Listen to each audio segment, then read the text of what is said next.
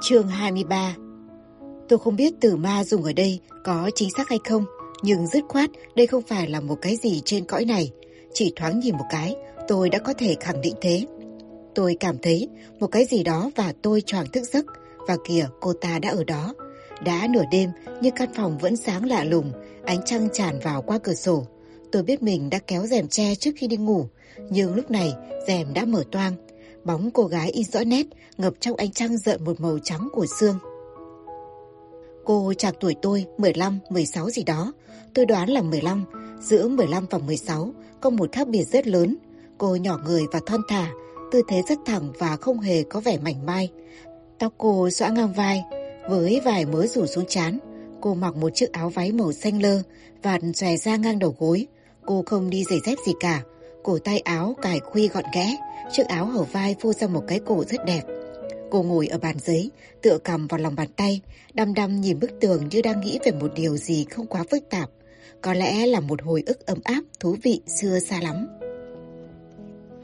Thì thoảng, một nụ cười phảng phất ở khóe môi, nhưng vì cô ngồi ngược sáng với anh Trăng nên tôi không thể thấy rõ cụ thể sắc diện cô.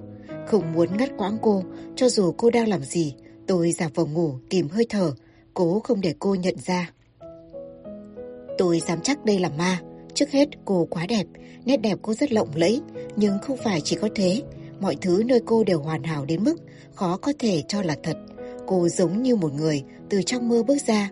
Cái trong trắng nơi sắc đẹp của cô đem lại cho tôi một cảm giác gần như là buồn, một cảm giác rất tự nhiên, tuy nhiên chỉ có thể gây nên bởi một cái gì đó phi thường.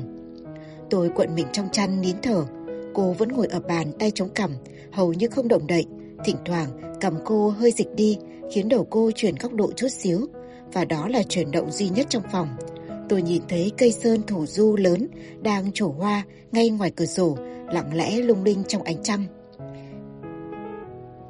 Trời không có gió và tôi không nghe thấy một tiếng động nào, cứ như là tôi đã chết mà không biết vậy.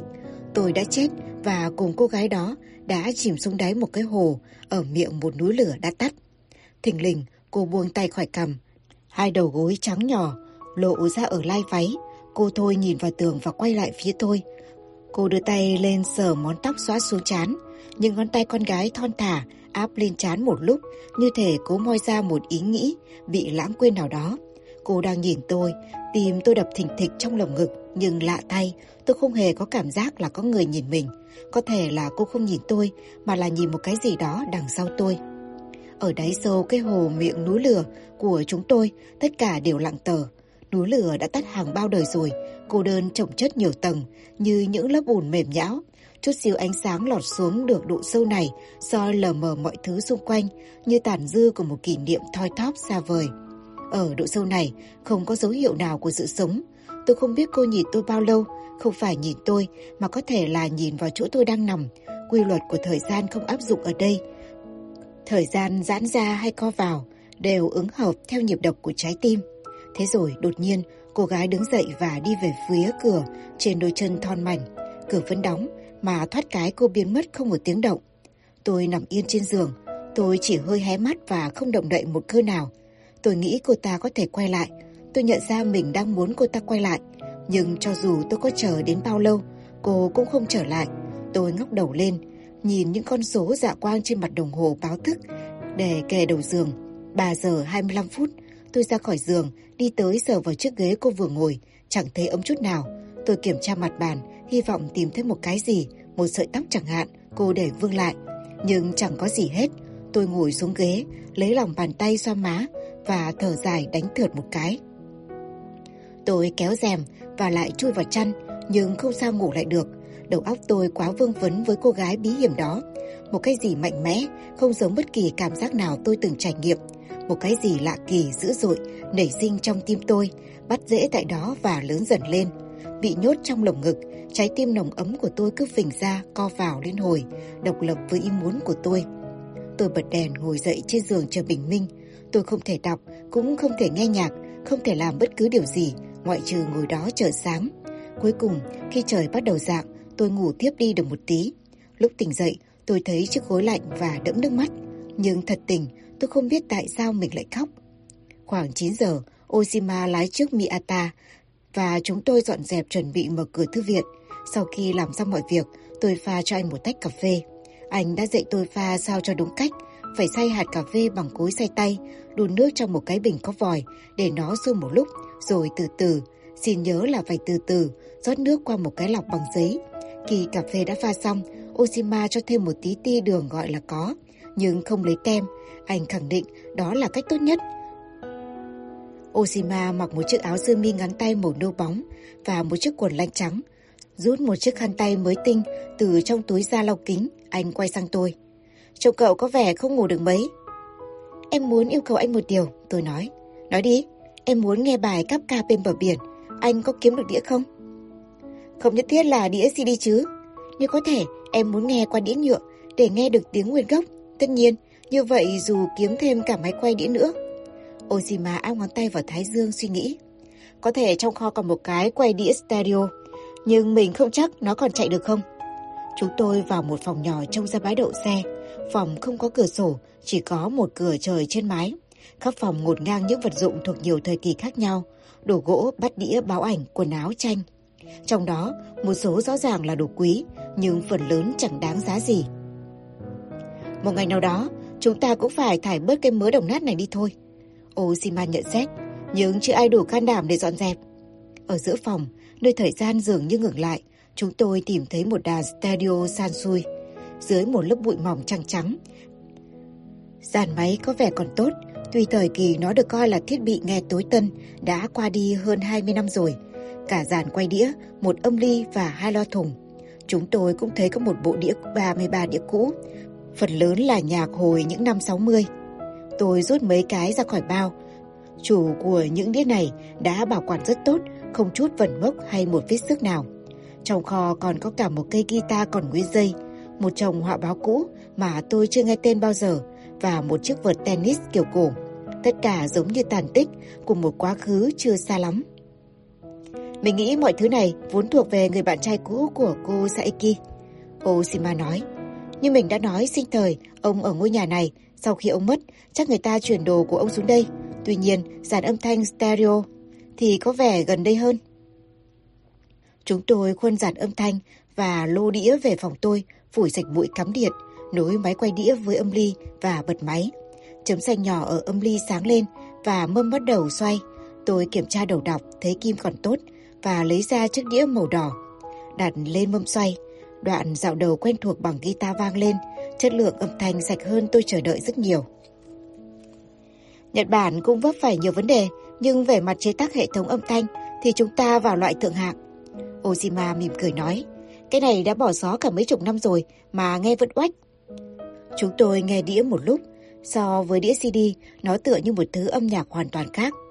Tốt, chúng ta đã có cái để nghe đĩa nhựa, Ozima kết luận, nhưng kiếm một cái đĩa 45 ghi riêng bài cáp ca bên bờ biển không dễ lắm.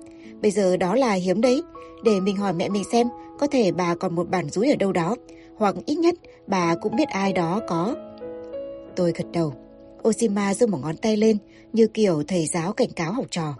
Tuy nhiên, có một điều cậu phải đảm bảo, không bao giờ mở đĩa ấy khi cô Saiki ở đây, bất kể thế nào, hiểu chưa? Tôi gật đầu. Như trong phim Casablanca ấy, anh nói và âm ư đoạn mở đầu của bài hát. Riêng bài ấy, chớ có mở, nghe chưa? Tôi đánh liều thốt ra câu hỏi đang cháy bỏng trên môi. Ozima, có một điều em muốn hỏi anh.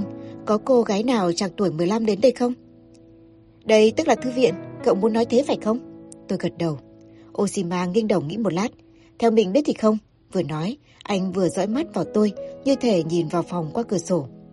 Một câu hỏi kỳ lạ đấy. Em nghĩ là em vừa mới thấy cô ta. Lúc nào? Đêm qua. Cậu thấy một cô gái 15 tuổi ở đây đêm qua? Vâng, một cô gái như thế. Tôi hơi đỏ mặt. Một cô gái thông thường thôi, tóc xõa ngang vai, mặc một chiếc áo màu xanh lơ. Có xinh không? Tôi gật đầu. Có thể là một hoang tưởng tình dục. Oshima nói và nhảy miệng cười. Thế giới đầy những sự kỳ dị.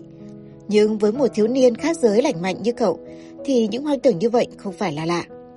Tôi nhớ lại là Oshima đã thấy tôi trần như nhộng ở căn nhà gỗ trên núi và càng đỏ lừ mặt. Trong giờ nghỉ ăn trưa, Oshima lẳng lặng đưa tôi một cái đĩa cắp ca bên bờ biển, đựng trong một bao vuông. Hóa ra mẹ mình hãy còn giữ được. Những năm bản cơ, cậu có tin không? Quả thật bà chăm lo thu vén mọi thứ, nhặt nhạnh các đồ vặt vãnh, hơi tủn mủn một chút, nhưng mình nghĩ chúng ta không nên phản nàn về điều đó. Cảm ơn, tôi nói. Tôi về phòng và lấy chiếc đĩa ra khỏi bao, nòm nó như chưa bao giờ được chơi vậy. Trong tấm ảnh in trên bao, cô Saeki theo Oshima hồi đó cô 19 tuổi, đang ngồi trước piano trong phòng thu, mắt nhìn thẳng vào camera, cô tỉ cằm vào tay trống trên giá nhạc, đầu hơi nghiêng về một bên, một nụ cười rụt rè nhưng đầy vẻ tự nhiên nhã nhặn, nở rộng trên đôi môi mím lại, làm hẳn rõ những nét dễ thương ở khóe miệng. Có vẻ như cô không son phấn gì cả. Một chiếc kẹp nhựa giữ cho tóc cô khỏi xóa xuống mặt, một phần của tai phải lộ rõ qua những sợi tóc. Cô mặc một chiếc váy ngắn màu lam nhạt, hơi xòe và đeo một chiếc vòng bạc ở cổ tay. vẫn trang sức duy nhất của cô, một đôi dép xinh xắn nằm cạnh chiếc ghế piano và đôi chân trần của cô thật đẹp. Trông cô giống như một biểu tượng trong một thời kỳ nào đó, một nơi trốn nào đó, trong một tâm thái nào đó. Cô như một nàng tiên vụt hiện do một duyên may, một chất ngây thơ hồn nhiên phi thời gian, dễ tổn thương, bồng bềnh quanh cô như những bảo tử lúc xuân về.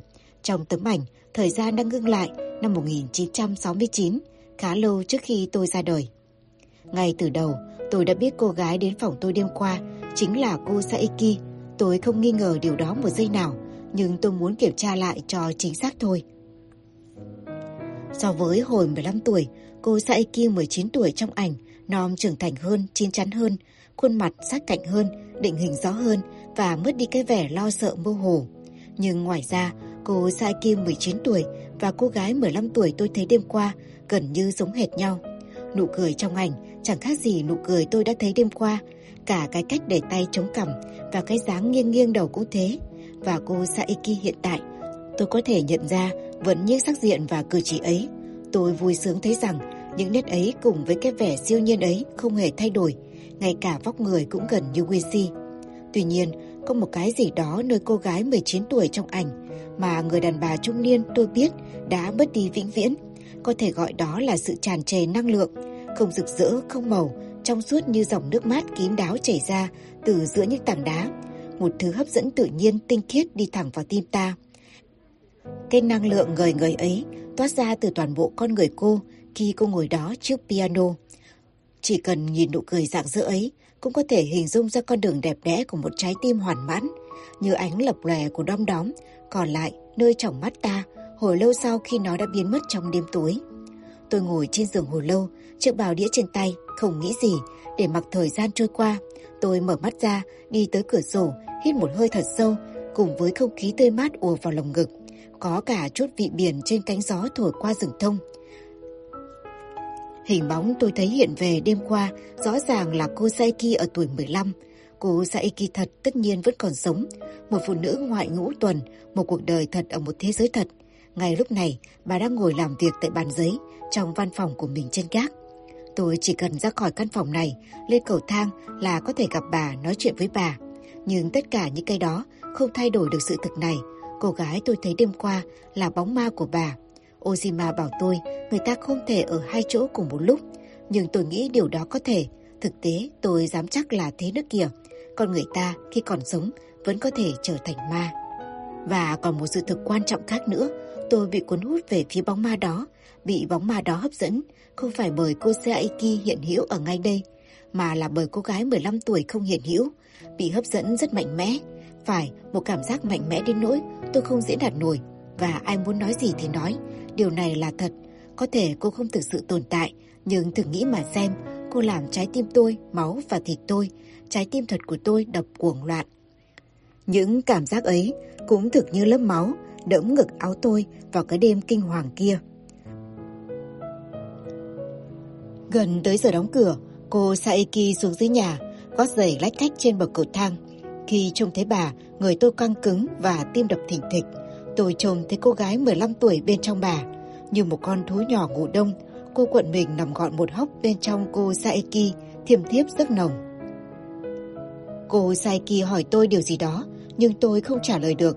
Tôi thậm chí không biết bà đã nói gì. Dĩ nhiên, tôi có nghe thấy bà nói tiếng bàng màng nhĩ của tôi và truyền một tin nhắn đến óc để chuyển thành ngôn ngữ, nhưng có một sự ngắt mạch giữa chữ và nghĩa. luống cuống, tôi đỏ bừng mặt và ấp úng một điều gì ngu xuẩn. Oshima xen vào trả lời đỡ cho tôi. Tôi gật đầu lia lịa theo từng lời anh nói. Cô saiki mỉm cười chào tạm biệt chúng tôi và ra về. Tôi nghe tiếng chiếc xe của bà ra khỏi bãi đậu xe, xa dần rồi tắt hẳn. Oshima ở lại giúp tôi đóng cửa thư viện nghỉ đêm. Không khéo cậu phải lòng ai rồi chăng? Anh hỏi. Lòng cậu như người mất hồn ấy. Tôi không biết trả lời ra sao. Oshima, cuối cùng tôi nói. Hỏi thế này kể cũng kỳ, nhưng anh có nghĩ rằng người ta có trở thành ma ngay cả khi còn sống được không? Anh dừng tay thu dọn quầy và nhìn tôi. Thực ra đó là một câu hỏi rất lý thú. Có phải câu hỏi về linh hồn con người theo nghĩa văn học, nói cách khác là theo cách ẩn dụ hay nhằm sự việc thật? Đúng ra là nhằm sự việc thật.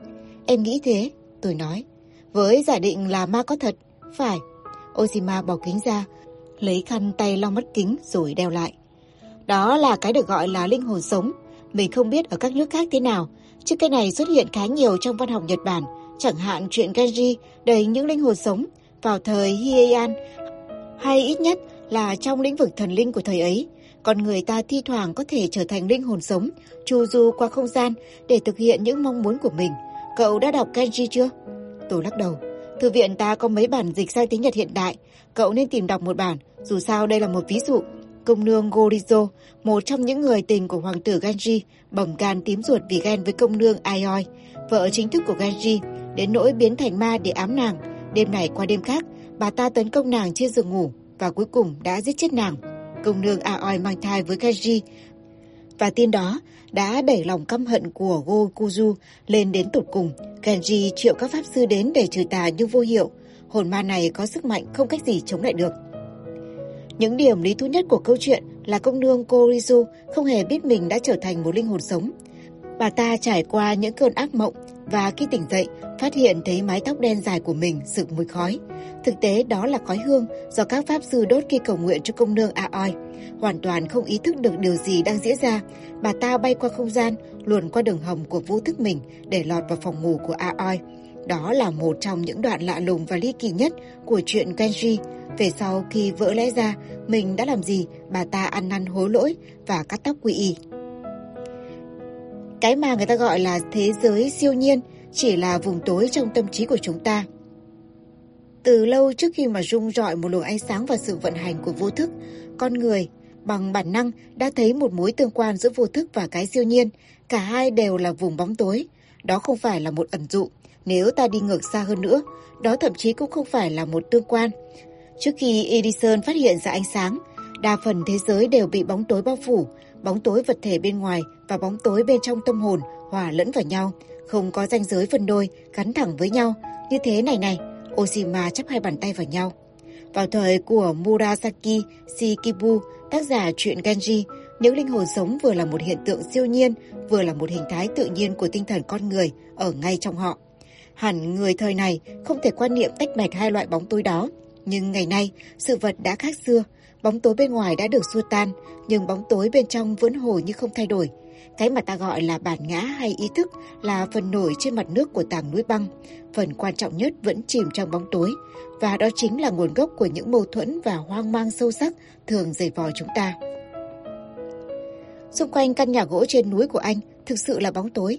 Đích thị, Oshima nói, bóng tối thực sự vẫn còn tồn tại ở đó. Đôi khi mình đến đó chỉ cốt để trải nghiệm nó. Yếu tố khởi phát nào khiến người ta trở thành linh hồn sống có phải bao giờ cũng là một yếu tố tiêu cực? Mình không phải là chuyên gia về mặt này, nhưng trong phạm vi hiểu biết của mình thì đúng thế. Tất cả những linh hồn sống đó đều nảy sinh từ những xúc động tiêu cực. Phần lớn những tình cảm cực đoan của con người đều có xu hướng trở nên vừa rất cá nhân, vừa rất tiêu cực. Và những linh hồn sống ấy tự phát xuất hiện sau những xúc động mãnh liệt ấy. Thật đáng buồn là không thấy trường hợp nào phát sinh một linh hồn sống để hoàn thành một mục tiêu duy lý hoặc mang lại hòa bình cho thế giới. Thế có trường hợp nào vì tình yêu không? Oshima ngồi xuống và ngẫm nghĩ. Một câu hỏi khó đấy. Mình chỉ có thể nói với cậu là mình có một thí dụ thuộc loại đó. Dĩ nhiên cũng có cái chuyện lời nguyền hoa cúc trong tập những chuyện về ánh trăng và mưa. Cậu đã đọc cuốn đó chưa? Chưa, tôi đáp. Những chuyện về ánh trăng và mưa được Ueza Akinari viết vào cuối thời kỳ Edo, nhưng lại đặt trong khung cảnh đầu thời chiến quốc, khiến cách tiếp cận của tác giả có phần hoài cổ hoặc quay về quá khứ. Dù sao đi nữa trong chuyện này, hai samurai trở thành bạn thân và nguyện thề kết nghĩa anh em. Đối với những samurai, điều này là rất nghiêm túc. Kết nghĩa anh em có nghĩa là nguyện xả thân vì nhau. Họ sống xa nhau, mỗi người phục vụ một vị chúa. Một người viết thư cho người kia, hẹn sẽ đến thăm vào mùa hoa cúc nở. Bất kể chuyện gì xảy ra, người kia trả lời là sẽ đợi. Nhưng người thứ nhất chưa kịp lên đường thì đã vướng vào một chuyện rắc rối và bị giam giữ, không giữ được phép ra ngoài, kể cả gửi thư. Cuối cùng hè qua và thu tới, cùng mùa cúc nở hoa, vậy là chàng không thể thực hiện được lời hứa của mình. Đối với một samurai, không có gì quan trọng hơn là lời hứa, danh dự quan trọng hơn mạng sống. Vì vậy, chàng samurai đã mổ bụng tự sát theo cách võ sĩ đạo Harakiri, trở thành một linh hồn băng qua bao dặm đường đến thăm bạn. Họ ngồi bên hoa cúc và hàn huyên đến thỏa nguyện rồi linh hồn biến mất khỏi mặt đất. Thật là một thiên truyện đẹp. Nhưng người samurai phải chết để trở thành linh hồn. ờ chính thế, Oshima nói. Có vẻ như người ta không thể trở thành linh hồn vì danh dự hoặc vì tình yêu hay tình bạn được. Muốn thế người ta phải chết, phải hy sinh đời mình vì danh dự, tình yêu hay tình bạn và chỉ có thể làm thế mới biến thành linh hồn. Nhưng trở thành linh hồn sống lại là một chuyện khác, dường như những kẻ biến mình thành linh hồn sống bao giờ cũng xuất phát từ những động cơ xấu, tôi ngẫm nghĩ. Nhưng như cậu nói, Oshima nói tiếp, cũng có thể có những thí dụ về những người trở thành linh hồn sống vì những tình cảm yêu thương tích cực. Mình không đi sâu nghiên cứu vấn đề này, nhưng đó là điều có thể xảy ra. Người ta nói tình yêu có thể xây dựng lại thế giới. Vậy thì với tình yêu, mọi sự đều có thể. Anh đã yêu bao giờ chưa? Bị hỏi bất ngờ, anh sững ra nhìn tôi. Cậu nghĩ gì vậy? Mình có phải là một con sao biển hay một cây hồ tiêu đâu. Mình là một con người đang sống, đang hít thở. Dĩ nhiên là mình đã từng yêu. Ý em không phải thế. Tôi đỏ mặt nói. Mình biết, anh nói và dịu dàng mỉm cười với tôi. Khi Ozima đi khỏi, tôi trở về phòng. Bật ra stereo lên, bật đĩa cắp ca bên bờ biển, vừa nghe vừa theo dõi lời in trên bao đĩa. Anh ngồi bên rìa thế giới, em trên miệng núi lửa đã tắt. Đứng khuất trong bóng cánh cửa là những lời không còn chữ. Chàng dòi con thằn lằn đang ngủ, cá nhỏ từ trên trời mưa xuống. Ngoài cửa sổ đám chiến binh, luyện rèn mình để chết. Điệp khúc. Cắp ca ngồi ghế bên bờ biển, nghĩ về quả lắc làm thế giới đông đưa. Khi trái tim ta khép kín, cái bóng của nhân sư sẽ thành lưỡi dao, xuyên thủng giấc mơ ta. Cô gái chết đuối hôi tay tìm, phiến đá cửa vào, nâng gấu váy màu thiên thanh và đăm đăm nhìn cắp ca bên bờ biển. Tôi nghe đĩa nhạc ba lần, làm sao một đĩa hát với ca từ như vậy lại có thể bán được tới hàng triệu bản? Tôi tự hỏi. Tôi không nói rằng nó hoàn toàn bí hiểm mà chỉ trừu tượng và siêu thực thôi, không phải những lời ca. Nhưng nếu nghe mấy lần, nó bắt đầu quen tai, từng chữ một lần lượt tìm đường tới tim tôi. Đó là một cảm giác kỳ lạ. Những hình ảnh vừa ra ngoài ngữ nghĩa, đột nhiên như những hình cắt giấy và đứng riêng ra, như thể tôi đang chìm sâu vào một giấc mộng. Giai điệu đẹp, đơn giản nhưng cũng khác lạ, và giọng cô Saeki hòa quyện vào nó một cách tự nhiên. Giọng cô còn thiếu lực, cô đâu phải là ca sĩ chuyên nghiệp, nhưng nó thực sự rửa sạch tâm trí ta một cách dịu dàng như cơn mưa mùa xuân rửa sạch những phiến đá lát lối đi trong vườn. Cô vừa hát, vừa đệm piano cùng một số nhạc cụ dây và một cây kèn opua. Hẳn là ngân sách cho việc thu đĩa, chỉ đủ cho một phối khí đơn giản, nhưng thực tế, chính sự đơn giản ấy lại làm cho bài hát hấp dẫn. Hai hợp âm bất thường xuất hiện ở đoạn điệp khúc, các hợp âm khác trong bài chẳng có gì đặc biệt, nhưng hai hợp âm này thì khác, không thuộc loại nghe vài lần là cảm nhận được ngay. Thoạt đầu tôi cảm thấy bối rối, thậm chí nói quá lên một chút là tôi cảm thấy như bị phản bội. Những âm thanh hoàn toàn bất ngờ làm tôi bị chấn động, bất an như khi có cơn gió lạnh đột ngột thổi qua khe cửa. Nhưng khi dứt đoạn điệp khúc thì giai điệu đẹp quay trở lại, đưa ta trở về với cái thế giới hài hòa và thân mật ban đầu. Không còn gió lạnh run người nữa. Piano chạy những nốt kết thúc trong khi dàn dây nhẹ ngân và trên hợp âm cuối tiếng kèn opera kéo dài khép lại bài hát. Nghe đi nghe lại, tôi bắt đầu hiểu ra tại sao các ca bên bờ biển lại khiến nhiều người xúc động thế. Bài hát vừa dịu dàng vừa trực tiếp đi thẳng vào lòng người vì nó là tiếng nói của một trái tim vị tha. Nó có một cái gì kỳ diệu, sự đan xen của những đối lập. Một cô gái 19 tuổi ở tỉnh lẻ viết những ca từ về người bạn trai phương xa, ngồi vào dương cầm và phổ thành nhạc rồi không ngần ngại hát lên sáng tác của mình. Cô viết bài hát không phải để cho những người khác nghe mà là cho bản thân mình để sưởi ấm trái tim mình dù chỉ một chút xíu thôi. Với sự đắm chìm tự thân đó đã làm rung động mãnh liệt một xúc cảm thầm kín, tế nhị trong lòng những người nghe. Tôi trộn nháo nhào các thứ trong tủ lạnh thành một bữa tối đơn giản rồi lại đặt cắp ca bên bờ biển lên máy quay đĩa. Tôi ngồi trên ghế nhắm mắt lại, cố hình dung cô Saeki 19 tuổi đang hát và đệm piano trong phòng thu. Tôi nghĩ về tình yêu chan chứa, cô cảm thấy trong khi hát, về sự bạo lực mù quáng đã vĩnh viễn chia lìa mối tình đó. Hết đĩa, cần kim tự động nhấc lên và trở về trên trụ đỡ. Có thể cô saiki đã viết ca từ cho bài cắp ca bên bờ biển ngay trong căn phòng này cũng nên. Càng nghe cái đĩa này, tôi càng tin chắc rằng cắp ca bên bờ biển chính là chàng trai trong bức tranh treo trên tường. Tôi ngồi vào bàn, để tay chống cằm giống như cô gái đêm qua và đăm đăm nhìn theo cùng một góc độ vào bức tranh ngay trước mặt mình. Giờ thì tôi dám chắc đây chính là nơi cô đã viết bài hát đó. Tôi hình dung thấy cô đăm đăm nhìn bức tranh, nhớ đến người bạn trai và viết bài thơ mà sau đó cô đã phổ nhạc. Lúc đó hẳn là vào ban đêm, bên ngoài trời tối đen như mực. Tôi đứng dậy, đi đến sát tường, xem xét bức tranh thật kỹ. Cậu thiếu niên đang nhìn ra xa, cặp mắt chất chứa một chiều sâu bí ẩn. Ở một góc trời, lơ lửng vài đám mây, đám lớn nhất, non tựa tựa một con nhân sư nằm. Tô lục tìm trong trí nhớ. Nhân sư là kẻ thù của Oedipus, đánh bại bằng việc giải được câu đố hóc hiểm, và khi biết mình bị thua, còn quái vật bèn nhảy xuống vực tự tử. Nhờ chiến tích này, Oedipus trở thành vua và rốt cuộc lấy chính mẹ mình làm vợ và cái tên Kapka nữa. Tôi đoán là cô Saiki dùng cái tên này vì trong tâm trí cô, nỗi cô đơn bí ẩn của chàng trai trong tranh có phần trùng lặp với thế giới hư cấu của Kafka. Điều đó cho ta hiểu tại sao cô đặt tên bài hát như thế. Một tâm hồn cô độc lạc đến một bến bờ phi lý. Còn có nhiều câu khác trùng lặp với những điều đã xảy đến với tôi. Đoạn nói về cá nhỏ từ trên trời mưa xuống. Đó chẳng đích thị là điều đã xảy ra khi hàng trăm con cá mòi và cá thu trút xuống khu phố buôn bán ở thành phố tôi sao. Đoạn cái bóng của nhân sư sẽ thành lưỡi dao xuyên thủng giấc mơ ta, có thể ám chỉ việc cha tôi bị đâm chết. Tôi chép toàn bộ lời ca vào sổ tay, nghiên cứu từng câu, gạch dưới những chỗ khiến tôi đặc biệt quan tâm. Nhưng rốt cuộc, toàn bài thật tối nghĩa, tôi không biết nên hiểu thế nào. Đứng khuất trong bóng cánh cửa là những lời không còn chữ. Cô gái chết đuối hua tay, tìm phiến đá cửa vào. Ngoài cửa đám chiến binh luyện rèn mình để chết. Thế nghĩa là gì? Tất cả những cái đó có phải là trùng hợp ngẫu nhiên không? Tôi đến bên cửa sổ, nhìn ra ngoài vườn, bóng đêm bắt đầu trùm lên cảnh vật. Tôi vào phòng đọc, ngồi trên ghế sofa đọc truyện Genji qua bản dịch của Tanizaki.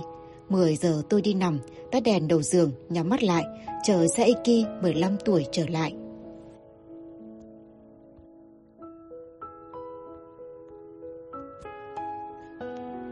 Chương 24 Đã 8 giờ tối khi chiếc xe buýt đưa họ từ Kobe tới trước cửa ga Tokushima. Đây, ông Nakata, đến Shikoku rồi. Cây cầu đẹp quá, trước giờ Nakata này chưa bao giờ nhìn thấy cây cầu nào lớn đến vậy. Hai người xuống xe và ngồi vào một chiếc ghế băng quan sát xung quanh. Nào, trời Phật có mách bảo gì cho ông không? Hồ Shino hỏi. Có chỉ cho ông biết phải đi đâu không và phải làm gì? Không, Nakata này vẫn chưa biết phải ra sao cả. Tuyết nhỉ, Nakata xoa đồng một lúc vẻ đăm chiêu như đang suy nghĩ nhiều điều rất hệ trọng. Cậu Hoshino, cuối cùng lão nói. Có chuyện gì? Xin lỗi, quả thực bây giờ Nakata này phải đi ngủ thôi. Lão buồn ngủ đến nỗi cảm thấy có thể lăn ra đây ngủ luôn tức thì. Khoan đã, ông không thể ngủ ở đây được. Hoshino cuống quýt nói. Cháu sẽ kiếm một chỗ cho ông nghỉ lại. Ông chờ ở đây một lát được không? Thôi được, Nakata này sẽ chờ ở đây và cố không ngủ. Tốt, ông có đói không? Không, chỉ buồn ngủ thôi. Hosino dở vội cuốn hướng dẫn du lịch, tìm thấy địa chỉ một nhà trọ rẻ tiền, có cả điểm tâm miễn phí và gọi điện thoại tới đặt trước một phòng. Nhà nghỉ này ở cách ga khá xa nên họ phải gọi một chiếc taxi. Vừa đến nơi, Hosino lập tức yêu cầu cô hầu phòng trải nệm ngay cho họ đi nằm. Nakata không tắm, cởi đồ đi nằm luôn và lát sau đã ngáy rò rò. Có lẽ lão sẽ phải ngủ rất lâu đấy, cho nên cậu đừng có hoảng. Ngay trước khi ngủ, lão nói vậy. Dạ, cháu sẽ không quấy rầy ông đâu, ông muốn ngủ bao lâu thì ngủ. Hoshino đáp, nhưng Nakata đã chìm vào cõi mộng. Hoshino khoan thai tắm táp thoải mái và ra ngoài dạo quanh thăm thú địa thế, rồi vào một quán sushi ăn tối. Gã không phải là tay bậm rượu, Một chai bia cỡ trung bình đã đủ làm gã đỏ gai mặt và phấn chấn. Ăn xong, gã chơi Pachiko khoảng một tiếng và thua 3.000 yên. Chiếc mũ cầu thủ bóng chảy của gã khiến nhiều người qua đường trố mắt nhìn và gã dám chắc mình là người duy nhất ở Tokushima đội một chiếc mũ như thế.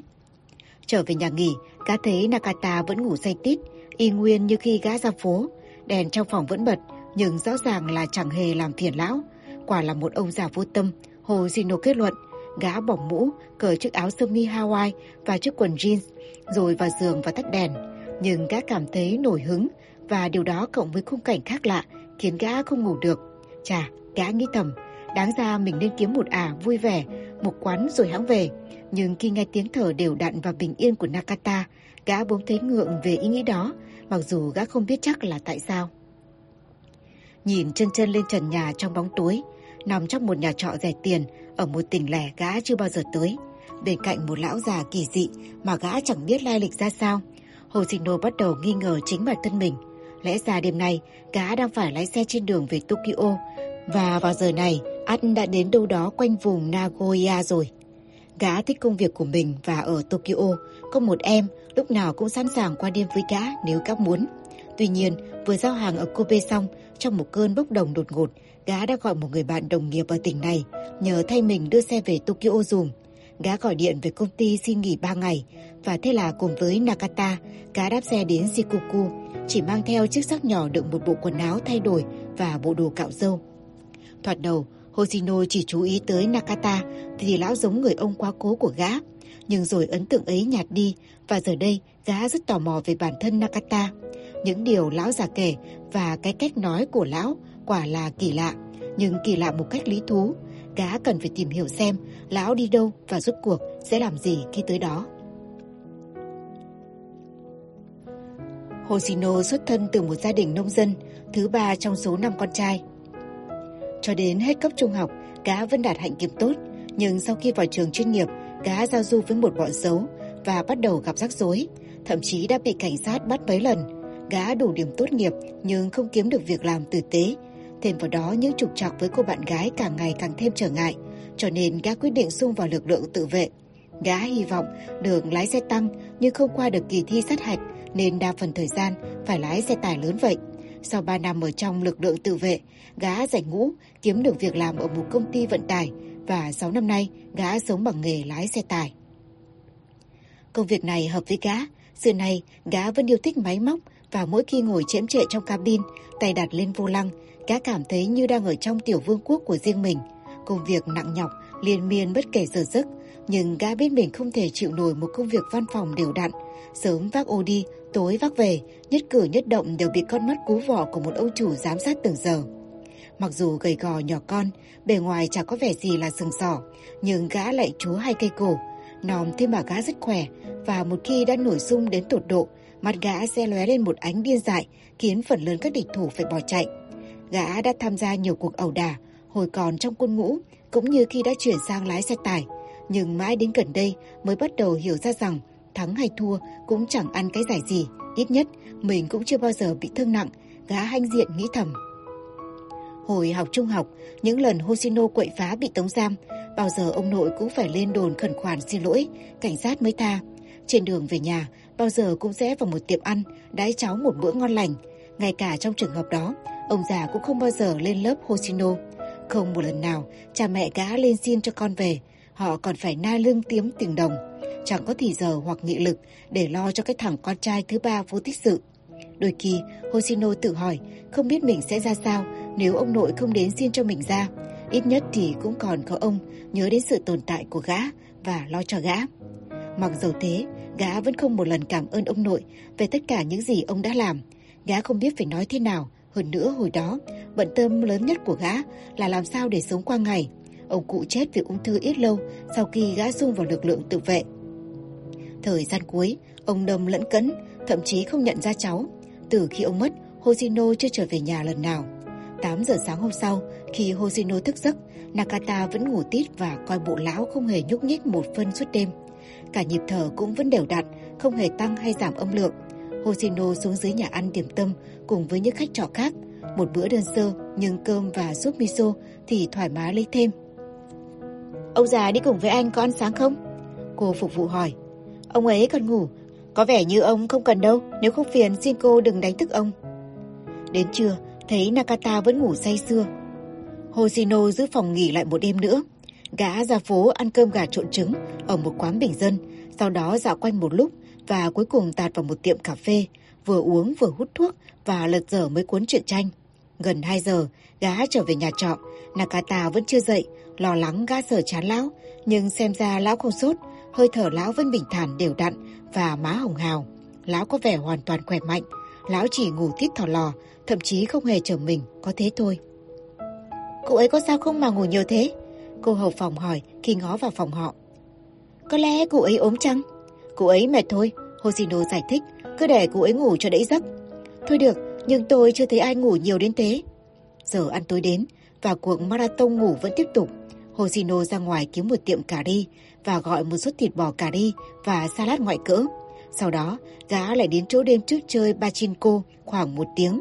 Lần này, gã gặp may đã được gần 1.000 yên và chuyển thành hai túi thuốc. Trở về nhà trọ với hai túi thuốc, lúc 9 rưỡi, gã không thể tin vào mắt mình, Nakata vẫn ngủ. Hoshino tính nhầm, ông già đã ngủ hơn 24 tiếng đồng hồ. Đã đảnh lão đã được báo trước là sẽ ngủ lâu nên đừng có lo. Nhưng đến mức này thì thật là quá quắt. Hoshino cảm thấy bất lực một cách khác thường. Ngồi nhớ ông già không tỉnh lại nữa thì mình biết làm thế nào đây? Cha cha, gã thốt lên và lắc đầu. Nhưng sáng hôm sau, khi Hoshino thức giấc thì đã thấy Nakata dậy rồi, mắt thao láo nhìn ra cửa sổ. Kìa ông nội, vậy là cuối cùng ông đã tỉnh lại rồi đấy ư? Hoshino hỏi nhẹ cả người. Vâng, Nakata này vừa mới dậy, lão không biết mình đã ngủ bao lâu, nhưng chắc là khá dài. Lão cảm thấy mình như là một con người mới. Quá lâu ấy chứ, không đùa đâu. Ông ngủ từ 9 giờ tối hôm kia. Vậy tổng cộng vào khoảng 34 tiếng đồng hồ, đích thị là một ông bạch tuyết. Nakata này thấy đói đói. Khỏi phải nói, ông chẳng ăn tí gì vào bụng hai ngày rồi. Hai ông cháu xuống điểm tâm ở phòng ăn dưới nhà. Nakata đả thùng bất chi thình, khiến cô phục vụ kinh ngạc. Ông ăn khỏe chẳng kém gì ông ngủ, cô reo lên. Hai ngày dồn vào một bữa. Vâng, giờ lão phải ăn được nhiều. Ông quả là tráng kiện. Vâng, Nakata này già nhưng còn khỏe, không có một cái răng sâu nào và không cần phải đeo kính. Lão không bao giờ phải đến bác sĩ, không bao giờ sái vai sái cổ và sáng nào cũng đại tiện đều đặn. Hết sẩy, cô gái nói vẻ thán phục. Thế hôm nay ông định làm gì? Chúng tôi đi về hướng Tây, Nakata tuyên bố. Hướng Tây? Cô ngẫm nghĩ. Thế có nghĩa là đi về phía Takamatsu. Lão không sáng giả, lại chẳng thông thạo địa lý. Thì ta cứ đi đến Takamatsu cái đá, rồi sẽ tính sau ông nội ạ. Hoshino xen vào. Thôi được, vậy thì đi Takamatsu, đến đó rồi sẽ tính. Thật là một kiểu du lịch độc đáo, cô phục vụ bình luận. Đúng thế, Hoshino nói. Trở về phòng, Nakata vào toilet trong khi Hoshino, mình vẫn mặc áo choàng tắm, nằm dài trên tấm tatami, xem thời sự trên truyền hình. Chẳng có mấy tin mới, cảnh sát vẫn chưa khám phá được gì trong vụ ám sát một điêu khắc gia nổi tiếng ở Nakano. Không manh mối, không nhân chứng, cảnh sát đang tìm đứa con trai 15 tuổi của ông ta, biến mất ít ngày trước khi xảy ra vụ án mạng. Chao, Hoshino nghĩ thầm, một thằng nhóc 15 tuổi, tại sao thời buổi này cứ luôn luôn có những thằng nhóc 15 tuổi dính vào những vụ bạo hành? Cố nhiên, gã chẳng có tư cách để lên mặt đạo đức vì chính gã hồi 15 tuổi cũng đã ăn cắp một chiếc xe máy ở một bãi đậu xe và phóng một phòng du hí chẳng có bằng lái gì hết. Tuy nhiên, không thể đem so việc mượn tạm một chiếc xe máy với việc băm viên cha đẻ của mình. Có lẽ chỉ nhờ may mắn mà gã đã không giết cha mình, đã bao lần gã bị ông ấy cho ăn đòn. Phần tin thời sự vừa hết thì Nakata từ phòng tắm bước ra. Cậu Hoshino, lão hỏi cậu một câu được không? Có chuyện gì đấy ông? Cậu có khi nào đau lưng không? Có chứ, cháu đoán đó là bệnh nghề nghiệp. Tất cả các lái xe cháu quen đều có vấn đề về lưng, cũng như cầu thủ bóng chày. Cha nào cũng đau vai. Tại sao ông hỏi thế? Bởi vì nhìn thấy lưng cậu, lão nghĩ ngay là có vấn đề. Cậu không phiền nếu Nakata này sờ nắn lưng cậu chứ? Ông cứ tự nhiên. Hoshino quay người nằm sấp và Nakata ngồi lên như cưỡi ngựa. Lão đặt tay dọc sống lưng gã và để yên đó một lúc, trong khi Hoshino xem một chương trình nhàm chán về các sao mới. Một nữ diễn viên nổi tiếng làm lễ hứa hôn với một nhà văn trẻ ít ai biết đến. Hoshino không mấy thích thú, nhưng chẳng còn gì khác để xem. Thu nhập của cô diễn viên gấp 10 lần anh nhà văn, mà anh này thì không hề đẹp trai thậm chí coi bộ cũng chẳng thông minh gì cho lắm. Hoshino thấy chuyện này cũng đáng ngờ. Cuộc hôn nhân này rồi sẽ chẳng ra sao. Cháu dám nói với ông thế. Chắc là có sự ngộ nhận nào đây. Cậu Hoshino, xương cậu bị hơi lệch đấy. Chả có gì lạ cả với kiểu sống lệch lạc của cháu trước nay. Hoshino vừa nói vừa ngáp. Nếu cậu không chữa thì sẽ sinh đủ thứ phiền toái đấy. Ông nghĩ vậy à? Cậu sẽ đau đầu, táo bón rồi sẽ vạo lưng nữa. Thế thì rắc rối đấy. Hơi đau đấy, cậu có chịu không? Chịu, ông cứ làm tới đi. Nói thật tình sẽ rất đau đấy.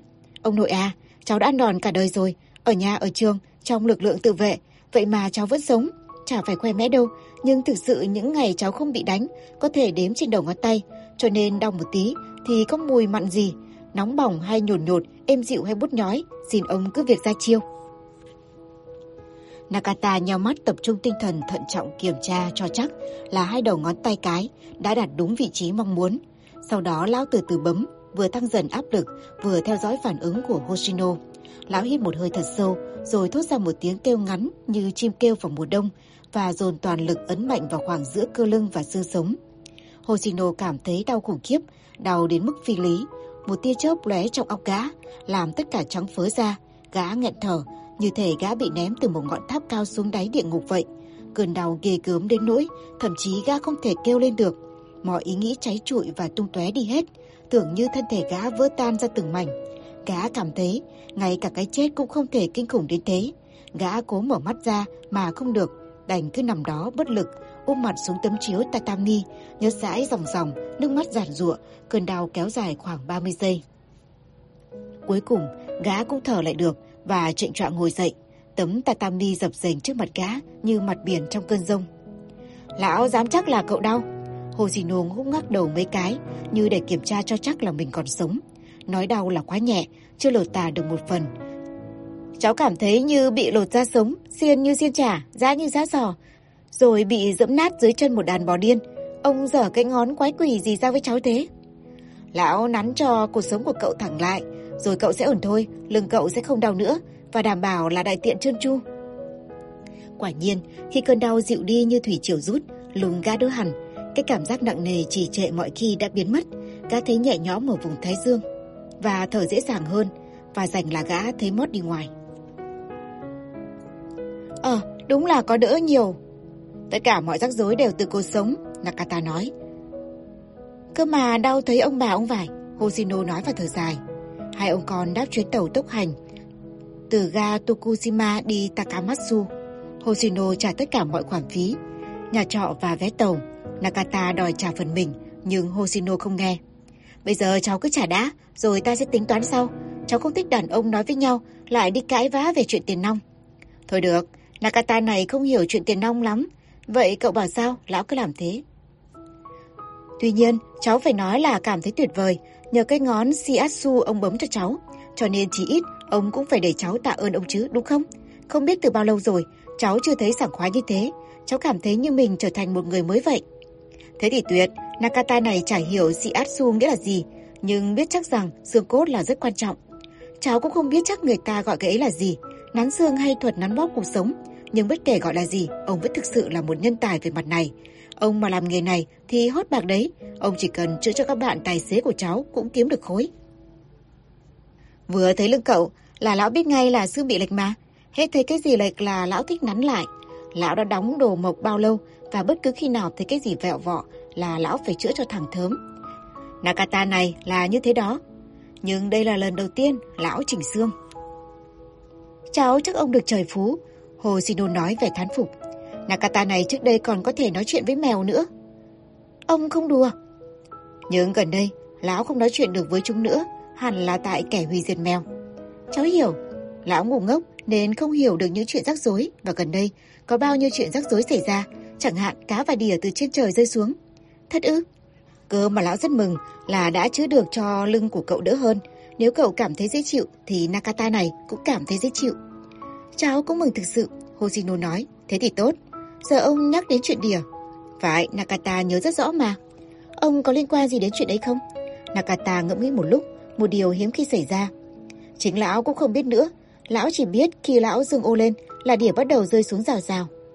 Ông biết, điều xấu xa nhất là giết người. Nakata nói với một cái gật đầu dứt khoát. Tuyệt đối đúng, giết người là xấu, chắc chắn thế. Chính xác. Nakata nói và lại gật đầu thật lực. Đến Takamatsu, hai ông cháu xuống xe và vào một tiệm mì gần ga ăn trưa.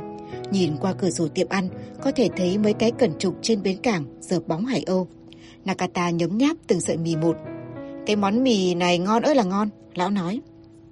Ông thích là cháu mừng, Hoshino nói. Giờ ông nghĩ sao, chỗ này có được không? Vâng, Nakata này nghĩ chỗ này tốt đấy. Vậy là ta đã chọn đúng chỗ, giờ thì ông sẽ làm gì? Lão còn phải tìm phiến đá cửa vào đã. Phiến đá cửa vào? Đúng thế. Cháu dám chắc đằng sau cái này là cả một câu chuyện dài. Hoshino nói. Nakata nghiêng bát mì, húp nốt giọt nước cuối cùng. Phải, đó là một câu chuyện dài.